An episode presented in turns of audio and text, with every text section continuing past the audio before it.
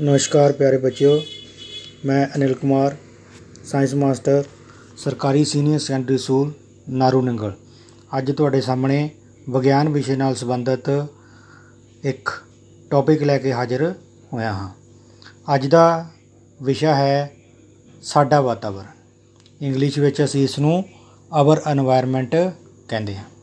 ਪਿਆਰੇ ਬੱਚਿਓ, ਸਭ ਤੋਂ ਪਹਿਲਾਂ ਆਪਾਂ ਇਸ ਦੀ ਪਰਿਭਾਸ਼ਾ ਕਰਾਂਗੇ। ਕਿ ਵਾਤਾਵਰਣ ਹੈ ਕੀ? ਵਾਤਾਵਰਣ ਸਾਡਾ ਆਲਾ ਦੁਆਲਾ ਜਿਸ ਵਿੱਚ ਅਸੀਂ ਰਹਿੰਦੇ ਹਾਂ, ਵਿਚਰਦੇ ਹਾਂ ਉਸ ਨੂੰ ਅਸੀਂ ਵਾਤਾਵਰਣ ਆਖਦੇ ਹਾਂ। ਇੰਗਲਿਸ਼ ਵਿੱਚ ਇਸ ਦੀ ਪਰਿਭਾਸ਼ਾ ਹੈ ਦਾ ਸਰਾਊਂਡਿੰਗ ਇਨ ਵਿੱਚ ਵੀ ਲਿਵ ਇਸ ਕਾਲਡ এনवायरमेंट ਪਿਆਰੇ ਬੱਚਿਓ ਇਸ ਦੇ ਨਾਲ ਹੀ ਸੰਬੰਧਿਤ ਇੱਕ ਹੋਰ ਪਰਿਭਾਸ਼ਾ ਇਕੋਸਿਸਟਮ ਵੀ ਕਰ ਲੈਂਦੇ ਇਕੋਸਿਸਟਮ ਕੀ ਹੈ? ਭੌਤਿਕ ਵਾਤਾਵਰਣ ਅਤੇ ਜੈਵਿਕ ਵਾਤਾਵਰਣ। ਇਹਨਾਂ ਦੋਵਾਂ ਦੀ ਸਾਂਝ ਨੂੰ ਅਸੀਂ ਈਕੋਸਿਸਟਮ ਆਖਦੇ ਹਾਂ। ਪੰਜਾਬੀ ਵਿੱਚ ਇਸ ਨੂੰ ਵਾਤਾਵਰਣੀ ਪ੍ਰਣਾਲੀ ਆਖਦੇ ਹਾਂ। ਇੰਗਲਿਸ਼ ਵਿੱਚ ਈਕੋਸਿਸਟਮ ਦੀ ਪਰਿਭਾਸ਼ਾ ਹੈ interaction between the physical environment and the biotic community is called ecosystem ਪਿਆਰੇ ਬੱਚਿਓ ਈਕੋਸਿਸਟਮ ਛੋਟੇ ਤੋਂ ਛੋਟਾ ਵੀ ਹੋ ਸਕਦਾ ਹੈ ਤੇ ਵੱਡੇ ਤੋਂ ਵੱਡਾ ਵੀ ਹੋ ਸਕਦਾ ਹੈ। ਫਾਰ ਐਗਜ਼ਾਮਪਲ ਉਦਾਹਰਨ ਲਈ, ਸਮਾਲ ਪੌਂਡ ਇੱਕ ਛੋਟਾ ਤਲਾਬ, ਜਾਂ ਗਾਰਡਨ ਬਗੀਚਾ, ਜਾਂ ਫਿਰ ਵੱਡਾ ਇੱਕ ਸਮੁੰਦਰ ਵੀ ਇਕੋਸਿਸਟਮ ਹੋ ਸਕਦਾ ਹੈ। ਹੁਣ ਤੁਸੀਂ ਆਪਣੇ ਬਗੀਚੇ ਦੀ ਉਦਾਹਰਨ ਲਓ।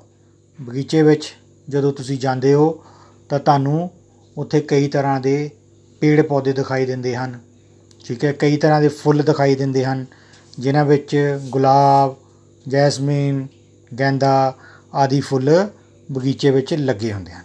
ਇਸ ਤੋਂ ਇਲਾਵਾ ਪਿਆਰੇ ਬੱਚਿਓ, ਤੁਸੀਂ ਬਗੀਚੇ ਦੇ ਵਿੱਚ ਕਈ ਪ੍ਰਕਾਰ ਦੇ ਜੀਵ ਜੰਤੂ ਵੀ ਤੁਹਾਨੂੰ ਉੱਥੇ ਵਿਚਰਦੇ ਹੋਏ ਜਾਂ ਘੁੰਮਦੇ ਹੋਏ ਜਾਂ ਪੰਛੀ ਉੱਡਦੇ ਹੋਏ ਦਿਖਾਈ ਦਿੰਦੇ ਹਨ। ਜਿਵੇਂ ਡੱਡੂ ਹੋ ਗਿਆ, ਠੀਕ ਹੈ, ਕੀਟ ਪਤੰਗੇ ਹੋ ਗਏ ਮਧੂ ਮੱਖੀਆਂ ਹੋ ਗਈਆਂ, ਇਹ ਵੀ ਤੁਹਾਨੂੰ ਉੱਥੇ ਵਿਚਰਦੀਆਂ ਹੋਈਆਂ ਦਿਖਾਈ ਦਿੰਦੀਆਂ ਹਨ। ਹੁਣ ਦੇਖੋ, ਇਹ ਸਾਰੇ ਲਿਵਿੰਗ ਆਰਗੇਨਿਜ਼ਮ ਹਨ। ਇਹ ਸਾਰੇ ਇੱਕ ਦੂਜੇ ਤੇ ਆਪਣੇ ਰੀਪਰੋਡਕਸ਼ਨ ਲਈ, ਆਪਣੀ ਗਰੋਥ ਲਈ ਇੱਕ ਦੂਜੇ ਤੇ ਨਿਰਭਰ ਕਰਦੇ ਹਨ। ਇਹ ਸਾਰੇ ਇਕੱਠੇ ਹੋ ਕੇ ਇੱਕ ਛੋਟਾ ਇਕੋਸਿਸਟਮ ਤਿਆਰ ਕਰਦੇ ਹਨ, ਜਿਸ ਨੂੰ ਅਸੀਂ ਗਾਰਡਨ ਕਹਿੰਦੇ ਹਾਂ ਜਾਂ ਬਗੀਚਾ ਆਖਦੇ ਹਾਂ। ਪਿਆਰੇ ਬੱਚਿਓ, ਹੁਣ ਅਸੀਂ ਕਰਦੇ ਹਾਂ ਕਿ ਵਾਤਾਵਰਣ ਕਿੰਨੇ ਘਟਕਾਂ ਤੋਂ ਮਿਲ ਕੇ ਬਣਿਆ ਹੁੰਦਾ ਹੈ। ਇਹ ਮੇਨਲੀ ਦੋ ਘਟਕਾਂ ਤੋਂ ਮਿਲ ਕੇ ਬਣਦਾ ਹੈ। ਇੱਕ ਹੈ ਜੈਵਿਕ ਘਟਕ ਤੇ ਦੂਸਰਾ ਹੈ ਅਜੈਵਿਕ ਘਟਕ। ਜੈਵਿਕ ਘਟਕ ਨੂੰ ਇੰਗਲਿਸ਼ ਵਿੱਚ ਬਾਇਓਟਿਕ ਫੈਕਟਰ ਬੋਲਦੇ ਆ ਤੇ ਅਜੈਵਿਕ ਘਟਕ ਨੂੰ ਅਸੀਂ ਏ ਬਾਇਓਟਿਕ ਫੈਕਟਰ ਬੋਲਦੇ ਆ ਪਿਆਰੇ ਬੱਚਿਓ, ਪਹਿਲਾਂ ਮੈਂ ਕਿਹੜਾ ਦੱਸਿਆ ਤੁਹਾਨੂੰ? ਪਹਿਲੇ ਨੰਬਰ ਤੇ ਕਿਹੜਾ ਦੱਸਿਆ? ਜੈਵਿਕ ਘਟਕ। ਜੈਵਿਕ ਘਟਕ ਜਿਹੜਾ ਹੈਗਾ ਉਸ ਨੂੰ ਅੱਗੇ ਤਿੰਨ ਭਾਗਾਂ ਵਿੱਚ ਕਲਾਸੀਫਾਈ ਕੀਤਾ ਗਿਆ ਹੈ। ਨੰਬਰ 1 ਤੇ ਹੈ ਉਤਪਾਦਕ। ਕਿਹੜਾ ਹੈ? ਉਤਪਾਦਕ। ਨੰਬਰ 2 ਤੇ ਹੈ ਖਪਤਕਾਰ। ਨੰਬਰ 3 ਤੇ ਹੈ ਅਪਘਟਕ ਪਿਆਰੇ ਬੱਚਿਓ, ਉਤਪਾਦਕ ਨੂੰ ਇੰਗਲਿਸ਼ ਵਿੱਚ ਪ੍ਰੋਡਿਊਸਰ ਕਹਿੰਦੇ ਆ। ਖਪਤਕਾਰ ਨੂੰ ਕੰਜ਼ਿਊਮਰ ਆਖਦੇ ਆ ਤੇ ਅਪਘਟਕ ਨੂੰ ਡੀਕੰਪੋਜ਼ਰ ਕਹਿੰਦੇ ਹਨ। ਪਿਆਰੇ ਬੱਚਿਓ, ਹੁਣ ਪਹਿਲੇ ਨੰਬਰ ਤੇ ਮੈਂ ਕਿਹੜਾ ਬੋਲਿਆ ਸੀਗਾ? ਉਤਪਾਦਕ। ਇੰਗਲਿਸ਼ ਵਿੱਚ ਕੀ ਕਹਿੰਦੇ ਇਹਨੂੰ? ਪ੍ਰੋਡਿਊਸਰ ਹੁਣ ਅਸੀਂ ਇਹਦੀ ਪਰਿਭਾਸ਼ਾ ਕਰਾਂਗੇ ਪ੍ਰੋਡਿਊਸਰ ਕੀ ਹੁੰਦੇ ਆ? ਉਹ ਸਾਰੇ ਪੌਦੇ ਜੋ ਸੂਰਜੀ ਊਰਜਾ ਦਾ ਪ੍ਰਯੋਗ ਕਰਕੇ ਆਪਣਾ ਭੋਜਨ ਦਾ ਨਿਰਮਾਣ ਆਪ ਕਰਦੇ ਹਨ, ਉਤਪਾਦਕ ਜਾਂ ਪ੍ਰੋਡਿਊਸਰ ਅਖਵਾਉਂਦੇ ਹਨ। ਉਦਾਹਰਨ ਲਈ ਪੌਦੇ। ਪਿਆਰੇ ਬੱਚਿਓ, ਹੁਣ ਤੁਸੀਂ ਸਿੱਖਿਆ ਕਿ ਪੌਦੇ ਆਪਣਾ ਭੋਜਨ ਆਪ ਤਿਆਰ ਕਰਦੇ ਆ। ਉਹ ਕਿਹੜੀ ਕਿਰਿਆ ਹੈਗੀ ਹੈ ਜਿਸ ਦੁਆਰਾ ਪੌਦੇ ਆਪਣਾ ਭੋਜਨ ਆਪ ਤਿਆਰ ਕਰਦੇ ਆ? ਹਾਂਜੀ, ਦੱਸੋ ਸਾਰੇ। ਉਹ ਕਿਰਿਆ ਹੈ ਪ੍ਰਕਾਸ਼ ਸੰਸਲੇਸ਼ਨ ਕਿਹੜੀ ਕਿਰਿਆ ਹੈ? ਪ੍ਰਕਾਸ਼ ਸੰਸਲੇਸ਼ਨ ਇੰਗਲਿਸ਼ ਵਿੱਚ ਇਸ ਨੂੰ ਫੋਟੋਸਿੰਥਸਿਸ ਆਖਦੇ ਹਨ। ਕੀ ਆਖਦੇ ਆ? ਫੋਟੋਸਿੰਥਸਿਸ ਪਿਆਰੇ ਬੱਚਿਓ, ਨੰਬਰ 2 ਤੇ ਹੈ ਖਪਤਕਾਰ। ਇੰਗਲਿਸ਼ ਵਿੱਚ ਇਸ ਨੂੰ ਕੰਜ਼ਿਊਮਰ ਬੋਲਦੇ ਆ। ਹੁਣ ਅਸੀਂ ਇਸ ਦੀ ਪਰਿਭਾਸ਼ਾ ਕਰਾਂਗੇ ਖਪਤਕਾਰ ਦੀ ਕੰਜ਼ਿਊਮਰ ਦੀ। ਉਹ ਜੰਤੂ ਜੋ ਆਪਣਾ ਭੋਜਨ ਆਪ ਨਹੀਂ ਬਣਾ ਸਕਦੇ ਤੇ ਦੂਜਿਆਂ ਦੁਆਰਾ ਤਿਆਰ ਜੋ ਭੋਜਨ ਹੈ ਉਸ ਨੂੰ ਇਹ ਗ੍ਰਹਿਣ ਕਰਦੇ ਹਨ। ਉਹਨਾਂ ਜੰਤੂਆਂ ਨੂੰ ਅਸੀਂ ਖਪਤਕਾਰ ਜਾਂ ਕੰਜ਼ਿਊਮਰ ਆਖਦੇ ਹਾਂ। ਇਸ ਦੇ ਵਿੱਚ ਅੱਗੇ ਇਹਨਾਂ ਦੀ ਕਲਾਸੀਫਾਈ ਕਲਾਸੀਫਿਕੇਸ਼ਨ ਕੀਤੀ ਗਈ ਹੈ। ਇਹਨਾਂ ਨੂੰ ਚਾਰ ਭਾਗਾਂ ਵਿੱਚ ਵੰਡਿਆ ਗਿਆ ਹੈ। ਨੰਬਰ 1 ਤੇ ਹੈ ਹੈਰਬੀਵੋਰਸ ਪੰਜਾਬੀ ਵਿੱਚ ਇਸ ਨੂੰ ਸ਼ਾਕਾਹਾਰੀ ਕਹਿੰਦੇ ਆ। ਨੰਬਰ 2 ਤੇ ਹੈ ਕਾਰਨੀਵੋਰਸ, ਪੰਜਾਬੀ ਵਿੱਚ ਮਾਸਾਹਾਰੀ। ਨੰਬਰ 3 ਤੇ ਹੈ, ਬੇਟਾ ਜੀ, ਨੰਬਰ 3 ਤੇ ਹੈ, ਓਮਨੀਵੋਰ। ਪੰਜਾਬੀ ਵਿੱਚ ਸਰਬਹਾਰੀ ਨੰਬਰ 4 ਤੇ ਹੈ, ਪੈਰਾਸਾਈਟ ਪਰਜੀਵੀ। ਹਾਂਜੀ ਬੇਟਾ ਜੀ, ਪਹਿਲੇ ਨੰਬਰ ਤੇ ਮੈਂ ਕੀ ਬੋਲਿਆ ਸੀ?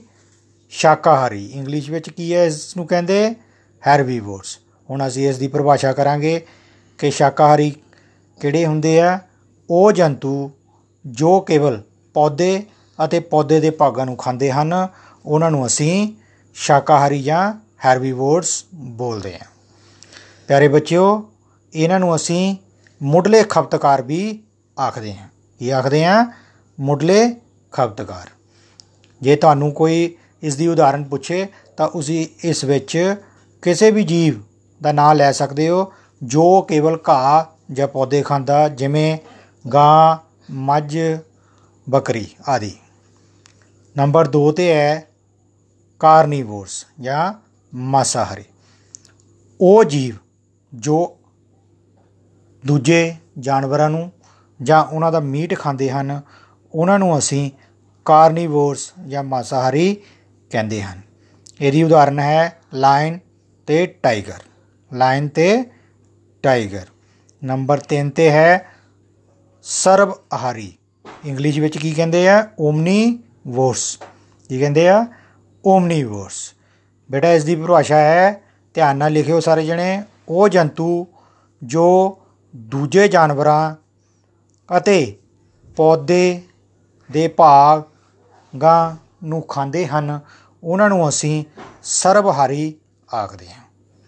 ਕੀ ਆਖਦੇ ਹਾਂ ਸਰਬਹਾਰੀ ਮੈਂ ਇੱਕ ਵਾਰੀ ਫੇਰ ਰਿਪੀਟ ਕਰ ਰਿਹਾ ਕਿ ਉਹ ਜੰਤੂ ਜੋ ਦੂਜੇ ਜਾਨਵਰਾਂ ਤੇ ਪੌਦੇ ਦੇ ਭਾਗਾਂ ਨੂੰ ਖਾਂਦੇ ਹਨ, ਉਹਨਾਂ ਨੂੰ ਅਸੀਂ ਸਰਬਹਾਰੀ ਜਾਂ ਓਮਨੀਵੋਰਸ ਕਹਿੰਦੇ ਹਾਂ। ਇਹਦੀ ਸਭ ਤੋਂ ਵਧੀਆ ਉਦਾਹਰਨ ਹੈ ਆਦਮੀ, ਠੀਕ ਹੈ, ਜਾਂ ਮਨੁੱਖ। ਕੀ ਉਦਾਹਰਨ ਦੇਣੀ ਹੈ? ਮਨੁੱਖ। ਨੰਬਰ 4 ਹੈ ਪਰਜੀਵੀ ਜਾਂ ਪੈਰਾਸਾਈਟ। ਉਹ ਜੀਵ ਜਾਂ ਜੰਤੂ ਜੋ ਦੂਜੇ ਜੀਵਾਂ ਦੇ ਸਰੀਰ ਦੇ ਉੱਪਰ ਜਾਂ ਅੰਦਰ ਰਹਿ ਕੇ ਆਪਣਾ ਭੋਜਨ ਪ੍ਰਾਪਤ ਕਰਦੇ ਹਨ, ਉਹਨਾਂ ਨੂੰ ਅਸੀਂ ਪਰਜੀਵੀ ਜਾਂ ਪੈਰਾਸਾਈਟ ਕਹਿੰਦੇ ਹਾਂ। ਇਸ ਦੀ ਸਭ ਤੋਂ ਵਧੀਆ ਉਦਾਹਰਨ ਹੈ, ਜਿਹੜਾ ਪਰਜੀਵੀ ਸਰੀਰ ਦੇ ਅੰਦਰ ਰਹਿੰਦਾ ਤੇ ਉੱਥੋਂ ਸਾਡਾ ਭੋਜਨ ਪ੍ਰਾਪਤ ਕਰਦਾ, ਉਹ ਹੈ ਟੇਪਵਰਮ ਇਹ ਸਾਡੀਆਂ ਆਂਦਰਾਂ ਦੇ ਵਿੱਚ ਰਹਿੰਦਾ, ਪੇਟ ਦੀਆਂ ਆਂਦਰਾਂ ਵਿੱਚ ਰਹਿੰਦਾ ਤੇ ਉੱਥੋਂ ਇਹ ਭੋਜਨ ਪ੍ਰਾਪਤ ਕਰਦਾ। ਇਸੇ ਤਰ੍ਹਾਂ ਜਿਹੜਾ ਪਰਜੀਵੀ ਸਾਡੇ ਸਰੀਰ ਦੇ ਜਾਂ ਜੀਵਾਂ ਦੇ ਸਰੀਰ ਦੇ ਉੱਪਰ ਰਹਿੰਦਾ ਉਸ ਦੀ ਸਭ ਤੋਂ ਵਧੀਆ ਉਦਾਹਰਨ ਹੈ ਮਨੁੱਖ ਦੇ ਸਿਰ ਵਿੱਚ ਪਾਈ ਜਾਣ ਵਾਲੀ ਜੂ ਹੈ, ਜੋ ਸਿਰ ਵਿੱਚ ਰਹਿੰਦੀ ਹੈ ਤੇ ਉੱਥੋਂ ਖੂਨ ਚੂਸਦੀ ਹੈ ਤੇ ਆਪਣਾ ਭੋਜਨ ਲੈਂਦੀ ਹੈ। ਇਸੇ ਤਰ੍ਹਾਂ ਗਾਂ ਤੇ ਮੱਝ ਦੇ ਸਰੀਰ ਦੇ ਉੱਪਰ ਲੀਚਸ ਲੀਚ ਹੁੰਦੀ ਹੈ, ਜਿਹਨੂੰ ਅਸੀਂ ਪੰਜਾਬੀ ਵਿੱਚ ਜੋਗ ਬੋਲਦੇ ਆ ਉਹ ਵੀ ਆਪਣਾ ਭੋਜਨ ਉਹਨਾਂ ਦੇ ਸਰੀਰ ਦੇ ਨਾਲ ਚਿਪਕ ਕੇ ਉੱਥੋਂ ਪ੍ਰਾਪਤ ਕਰਦੀ ਹੈ। ਇਹ ਸਾਰੇ ਕੀ ਹੈ ਬੇਟਾ ਜੀ? ਪਰਜੀਵੀ ਹਨ। ਕੀ ਹਨ? ਪਰਜੀਵੀ ਹਨ। ਹੁਣ ਬੇਟਾ ਜੀ, ਅਸੀਂ ਤੀਜੀ ਮੇਨ ਕੈਟਾਗਰੀ ਕਰਨ ਜਾ ਰਹੇ ਹਾਂ। ਉਹ ਹੈ ਅਪਘਟਕ। ਕਿਹੜੀ ਕੈਟਾਗਰੀ ਅਪਘਟਕ। ਅਪਘਟਕ ਨੂੰ ਅਸੀਂ ਕੀ ਬੋਲਦੇ ਹਾਂ ਇੰਗਲਿਸ਼ ਵਿੱਚ? ਡੀਕੰਪੋਜ਼ਰ ਕੀ ਬੋਲਦੇ ਹਾਂ? ਡੀਕੰਪੋਜ਼ਰ ਉਹ ਜੰਤੂ ਜੋ ਗੁੰਝਲਦਾਰ ਪਦਾਰਥਾਂ ਨੂੰ ਸਲ ਪਦਾਰਥਾਂ ਵਿੱਚ ਬਦਲਦੇ ਆ। ਕੀ ਹੈ ਬੇਟਾ ਜੀ? ਗੁੰਝਲਦਾਰ ਪਦਾਰਥਾਂ ਨੂੰ ਸਲ ਪਦਾਰਥਾਂ ਵਿੱਚ ਬਦਲਦੇ ਹਨ। ਉਹਨਾਂ ਨੂੰ ਅਸੀਂ ਅਪਘਟਕ ਆਖਦੇ ਹਾਂ। ਅਪਘਟਕਾਂ ਦਾ ਸਾਡੇ ਵਾਤਾਵਰਣ ਵਿੱਚ ਬਹੁਤ ਮਹੱਤਵਪੂਰਨ ਰੋਲ ਹੈ। ਇਹ ਸਾਡੇ ਵਾਤਾਵਰਣ ਵਿੱਚ ਪੈਦਾ ਹੋਣ ਵਾਲੇ ਜੈਵ ਵਿਕਟਨਸ਼ੀਲ ਕਚਰੇ ਨੂੰ ਸਲ ਪਦਾਰਥਾਂ ਵਿੱਚ ਬਦਲ ਕੇ ਬਿਮਾਰੀਆਂ ਫੈਲਣ ਤੋਂ ਰੋਕਦੇ ਹਨ। ਗੰਦਗੀ ਦੇ ਢੇਰਾਂ ਨੂੰ ਹਜਮ ਕਰਦੇ ਹਨ। ਮਰੇ ਹੋਏ ਜੀਵਾਂ ਦੇ ਸਰੀਰ ਨੂੰ ਸਲ ਪਦਾਰਥਾਂ ਵਿੱਚ ਬਦਲ ਕੇ ਮਿੱਟੀ ਦੀ ਉਪਜਾਊ ਸ਼ਕਤੀ ਵਿੱਚ ਵੀ ਵਾਧਾ ਕਰਦੇ ਹਨ। ਅਸਲੇ ਇਸ ਲਈ ਅਸੀਂ ਕਹਿ ਸਕਦੇ ਹਾਂ ਕਿ ਇਹ ਜੀਵ ਜਿਹੜੇ ਕਿ ਨੰਗੀ ਅੱਖ ਨਾਲ ਵਿਖਾਈ ਨਹੀਂ ਦਿੰਦੇ, ਪਰ ਸਾਡੇ ਵਾਤਾਵਰਣ ਦੇ ਇਹ ਮਿੱਤਰ ਹਨ। ਅਤੇ ਸਾਡੇ ਵਾਤਾਵਰਣ ਦੀ ਸਫ਼ਾਈ ਤੇ ਹਵਾ ਦੀ ਸ਼ੁੱਧਤਾ ਬਣਾਈ ਰੱਖਣ ਵਿੱਚ ਸਾਡੀ ਮਦਦ ਕਰਦੇ ਹਨ। ਬੇਟਾ ਜੀ, ਇਸ ਦੀ ਸਭ ਤੋਂ ਵਧੀਆ ਉਦਾਹਰਣ ਜੇ ਦੇਣੀ ਹੋਵੇ ਤਾਂ ਤੁਸੀਂ ਜੀਵਾਣੂ ਦੀ ਉਦਾਹਰਣ ਦੇ ਸਕਦੇ ਹੋ, ਉੱਲੀ ਦੀ ਉਦਾਹਰਣ ਦੇ ਸਕਦੇ ਹੋ, ਵਿਸ਼ਾਣੂ ਦੀ ਉਦਾਹਰਣ ਇਸ ਵਿੱਚ ਦੇ ਸਕਦੇ ਹੋ। ਇਹ ਸਾਰੇ ਕੀ ਆ? ਸੂਖਮ ਜੀਵ ਹਨ। ਹੁਣ ਪਿਆਰੇ ਬੱਚਿਓ, ਤੁਸੀਂ ਦੇਖਿਆ ਹੋਣਾ ਕਿ ਜਿਹੜਾ ਵਾਤਾਵਰਣ ਹੈ, ਉਸ ਦੇ ਵਿੱਚ ਹਰ ਰੋਜ਼ ਹਜ਼ਾਰਾਂ ਲੱਖਾਂ ਟਨ ਜਿਹੜਾ ਕਚਰਾ ਹੈਗਾ, ਉਹ ਭਰਿਆ ਜਾ ਰਿਹਾ। ਤੁਸੀਂ ਆਪਣੀ ਘਰ ਦੀ ਉਦਾਹਰਣ ਲਓ, ਤੁਹਾਡੇ ਘਰ ਵਿੱਚ ਵੀ ਕਚਰਾ ਪੈਦਾ ਹੋ ਰਿਹਾ ਹੈ। ਤੁਸੀਂ ਕਦੀ ਸੋਚਿਆ ਹੈ ਕਿ ਇਹ ਕਚਰਾ ਕਿਸ ਪ੍ਰਕਾਰ ਦਾ ਹੈ? ਇਸ ਕੈਟਾਗਰੀ ਨੂੰ ਅਸੀਂ ਦੋ ਭਾਗਾਂ ਵਿੱਚ ਵੰਡ ਸਕਦੇ ਹਾਂ। ਇੱਕ ਹੈ ਜੈਵ ਵਿਕਟਨਸ਼ੀਲ ਕਚਰਾ ਕਿਹੜਾ ਹੈ ਜੈਵ ਵਿਕਟਨਸ਼ੀਲ ਕਚਰਾ ਤੇ ਦੂਸਰਾ ਹੈ ਜੈਵ ਅਵਿਕਟਨਸ਼ੀਲ ਕਚਰਾ। ਧਿਆਨ ਨਾਲ ਸੁਣਿਓ ਬੇਟਾ ਜੀ, ਹੁਣ ਨੰਬਰ 1 ਤੇ ਜੈਵ ਵਿਕਟਨਸ਼ੀਲ ਕਚਰਾ ਕਿਹੜਾ ਹੁੰਦਾ ਹੈ? ਉਹ ਪਦਾਰਥ ਜਾਂ ਉਹ ਕਚਰਾ ਜੋ ਵਾਤਾਵਰਣ ਵਿੱਚ ਸੂਖਮ ਜੀਵਾਂ ਦੀ ਸਿਆਕਤਾ ਨਾਲ ਗਲ ਸੜ ਜਾਂਦਾ ਹੈ, ਉਹਨਾਂ ਨੂੰ ਅਸੀਂ ਜੈਵ ਵਿਕਟਨਸ਼ੀਲ ਕਚਰਾ ਜਾਂ ਪਦਾਰਥ ਕਹਿੰਦੇ ਹਨ। ਉਦਾਹਰਨ ਲਈ ਸਬਜ਼ੀਆਂ ਦੀ ਰਹਿੰਦ ਖੂੰਦ, ਕਾਗਜ਼, ਲੱਕੜੀ ਤੇ ਸੂਤੀ ਕਪੜਾ। ਇਹ ਸਾਰੇ ਜਿਹੜੇ ਪਦਾਰਥ ਹੈ, ਇਹ ਸਾਡੇ ਘਰ ਦੇ ਵਿੱਚ ਪੈਦਾ ਹੁੰਦੇ ਹਨ ਤੇ ਇਹ ਜੈਵ ਵਿਕਟਨਸ਼ੀਲ ਪਦਾਰਥ ਹਨ ਤੇ ਇਹ ਵਾਤਾਵਰਣ ਦੇ ਵਿੱਚ ਆਪਣੇ ਆਪ ਜਾਂ ਸੂਖਮ ਜੀਵਾਂ ਦੀ ਸਹਾਇਤਾ ਦੇ ਨਾਲ ਗਲ ਸੜ ਜਾਂਦੇ ਹਨ ਤੇ ਇਹਨਾਂ ਦੇ ਜਿਹੜੇ ਤੱਤ ਹੁੰਦੇ ਹਨ, ਉਹ ਮਿੱਟੀ ਦੇ ਵਿੱਚ ਮਿਲ ਜਾਂਦੇ ਹਨ ਤੇ ਜਿਸ ਦੇ ਨਾਲ ਮਿੱਟੀ ਦੀ ਉਪਜਾਊ ਸ਼ਕਤੀ ਵਿੱਚ ਵੀ ਵਾਧਾ ਹੋ ਜਾਂਦਾ ਹੈ ਤੇ ਇਹਨਾਂ ਦੇ ਨਾਲ ਵਾਤਾਵਰਣ ਨੂੰ ਵੀ ਕੋਈ ਨੁਕਸਾਨ ਨਹੀਂ ਪਹੁੰਚਦਾ। ਲੇਕਿਨ ਸਭ ਤੋਂ ਜੋ ਖਤਰਨਾਕ ਚੀਜ਼ ਹੈ, ਉਹ ਨੰਬਰ 2 ਤੇ ਹੈ ਕਿ ਜੈਵ ਅਵਿਕਟਨਸ਼ੀਲ ਕਚਰਾ ਜਾਂ ਪਦਾਰਥ। ਇਸ ਦੀ ਪਰਿਭਾਸ਼ਾ ਧਿਆਨ ਨਾਲ ਸੁਣਨਾ ਬੇਟਾ ਜੀ। ਉਹ ਪਦਾਰਥ ਜੋ ਵਾਤਾਵਰਣ ਵਿੱਚ ਸੂਖਮ ਜੀਵਾਂ ਜਾਂ ਫਿਰ ਐਂਜ਼ਾਈਮਾਂ ਦੁਆਰਾ ਗਲਦੇ, ਸੜਦੇ ਨਹੀਂ ਤੇ ਉਹ ਕਈ ਸਾਲ ਤੱਕ ਵਾਤਾਵਰਣ ਵਿੱਚ ਇਸੇ ਤਰ੍ਹਾਂ ਹੀ ਪਏ ਰਹਿੰਦੇ ਹਨ ਤੇ ਵਾਤਾਵਰਣ ਨੂੰ ਪ੍ਰਦੂਸ਼ਿਤ ਕਰਦੇ ਹਨ। ਉਹਨਾਂ ਨੂੰ ਅਸੀਂ ਜੈਵ ਅਵਿਕਟਨਸ਼ੀਲ ਪਦਾਰਥ ਕਹਿੰਦੇ ਹਾਂ। ਇਸ ਦੀ ਉਦਾਹਰਨ ਹੈ ਕੱਚ, ਪਲਾਸਟਿਕ, ਪੋਲੀਥੀਨ। ਇਹ ਜਿਹੜੇ ਪਦਾਰਥ ਹੈ, ਇਹ ਸਾਡੇ ਵਾਤਾਵਰਣ ਲਈ ਜ਼ਹਿਰ ਹਨ। ਕੀ ਹਨ? ਜ਼ਹਿਰ। ਕਿਉਂ ਜ਼ਹਿਰ ਹਨ? ਕਿਉਂਕਿ ਇਹ ਗਲਦੇ ਸੜਦੇ ਨਹੀਂ। ਨਾ ਇਹਨਾਂ ਤੇ ਐਂਜ਼ਾਈਮਾਂ ਦਾ ਅਸਰ ਹੁੰਦਾ ਹੈ ਨਾ ਇਹਨਾਂ ਤੇ ਸੂਖਮ ਜੀਵਾਂ ਦਾ ਅਸਰ ਹੁੰਦਾ ਹੈ, ਨਾ ਇਹਨਾਂ ਦਾ ਆਪਣੇ ਆਪ ਅਪਘਟਨ ਹੁੰਦਾ ਹੈ। ਇਸ ਲਈ ਇਹ ਹਜ਼ਾਰਾਂ ਸਾਲਾਂ ਤੱਕ ਵਾਤਾਵਰਣ ਵਿੱਚ ਇਸੇ ਤਰ੍ਹਾਂ ਪਏ ਰਹਿੰਦੇ ਹਨ। ਜੇ ਮਿੱਟੀ ਵਿੱਚ ਜਾਣ, ਤਾਂ ਮਿੱਟੀ ਦਾ ਪ੍ਰਦੂਸ਼ਣ ਕਰਦੇ ਹਨ। ਜੇ ਪਾਣੀ ਵਿੱਚ ਹੋਣ, ਤਾਂ ਇਹ ਪਾਣੀ ਦਾ ਪ੍ਰਦੂਸ਼ਣ ਕਰਦੇ ਹਨ। ਅਤੇ ਇਹਨਾਂ ਨੂੰ ਜੇ ਅੱਗ ਲਗਾ ਦਿੱਤੀ ਜਾਵੇ, ਤੇ ਇਹ ਹਵਾ ਪ੍ਰਦੂਸ਼ਣ ਕਰਦੇ ਹਨ। ਇਸ ਤਰ੍ਹਾਂ ਨਾਲ ਇਹ ਸਾਡੇ ਵਾਤਾਵਰਣ ਨੂੰ ਪ੍ਰਦੂਸ਼ਿਤ ਕਰਦੇ ਹਨ।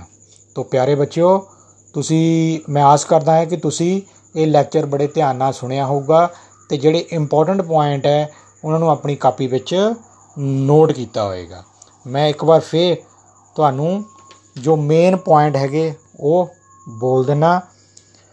ਅਸੀਂ ਅੱਜ ਟੌਪਿਕ ਕੀਤਾ ਹੈਗਾ ਸਾਡਾ ਵਾਤਾਵਰਣ। ਉਸ ਵਿੱਚ ਵਾਤਾਵਰਣ ਦੀ ਪਰਿਭਾਸ਼ਾ ਵਾਤਾਵਰਣ ਦੇ ਦੋ ਘਟਕ ਜਿਸ ਤੋਂ ਇਹ ਮਿਲ ਕੇ ਬਣਿਆ ਜੈਵਿਕ ਘਟਕ, ਅਜੈਵਿਕ ਘਟਕ। ਇਕੋਸਿਸਟਮ ਦੀ ਪਰਿਭਾਸ਼ਾ, ਜੈਵਿਕ ਘਟਕ ਦੀਆਂ ਅੱਗੇ ਕਲਾਸੀਫਿਕੇਸ਼ਨ ਨੰਬਰ 1 ਤੇ ਉਤਪਾਦਕ, ਖਪਤਕਾਰ, ਅਪਘਟਕ। ਠੀਕ ਹੈ ਜੀ, ਇਹ ਤਿੰਨੋਂ ਕੀਤੀਆਂ। ਖਪਤਕਾਰ ਦੇ ਅੰਦਰ ਚਾਰ ਜਿਹੜੀਆਂ ਅੱਗੇ ਭਾਗ ਹੈਗੇ ਆ, ਉਹ ਅਸੀਂ ਕੀਤੇ ਹੈਗੇ ਆ। ਉਹਦੇ ਵਿੱਚ ਹੈਰਬੀਵੋਰਸ ਕਾਰਨੀਵੋਰਸ ਓਮਨੀਵੋਰਸ ਤੇ ਪੈਰਾਸਾਈਟ ਕੀਤੇ। ਤੇ ਤੀਜੇ ਨੰਬਰ ਤੇ ਇਸੇ ਕੈਟਾਗਰੀ ਦੇ ਅੰਦਰ ਅਸੀਂ ਡੀਕੰਪੋਜ਼ਰ ਕੀਤੇ ਹੈਗੇ। ਤੇ ਡੀਕੰਪੋਜ਼ਰ ਤੇ ਅੰਤ ਵਿੱਚ ਇਸ ਲੈਕਚਰ ਦੇ ਵਿੱਚ ਅਸੀਂ ਜੈਵ ਵਿਕਟਨਸ਼ੀਲ ਕਚਰਾ ਤੇ ਜੈਵ ਅਵਿਕਟਨਸ਼ੀਲ ਕਚਰੇ ਬਾਰੇ ਵੀ ਜਾਣਕਾਰੀ ਪ੍ਰਾਪਤ ਕੀਤੀ ਹੈ। ਤੋਂ ਆਸ ਹੈ ਕਿ ਤੁਸੀਂ ਇਹਨਾਂ ਨੂੰ ਕਾਪੀਆਂ ਵਿੱਚ ਨੋਟ ਕੀਤਾ ਹੋਊਗਾ। ਜਿਸ ਨਾਲ ਤੁਹਾਨੂੰ ਬਹੁਮੁੱਲੀ ਜਾਣਕਾਰੀ ਮਿਲੀ ਹੋਵੇਗੀ। ਧੰਨਵਾਦ।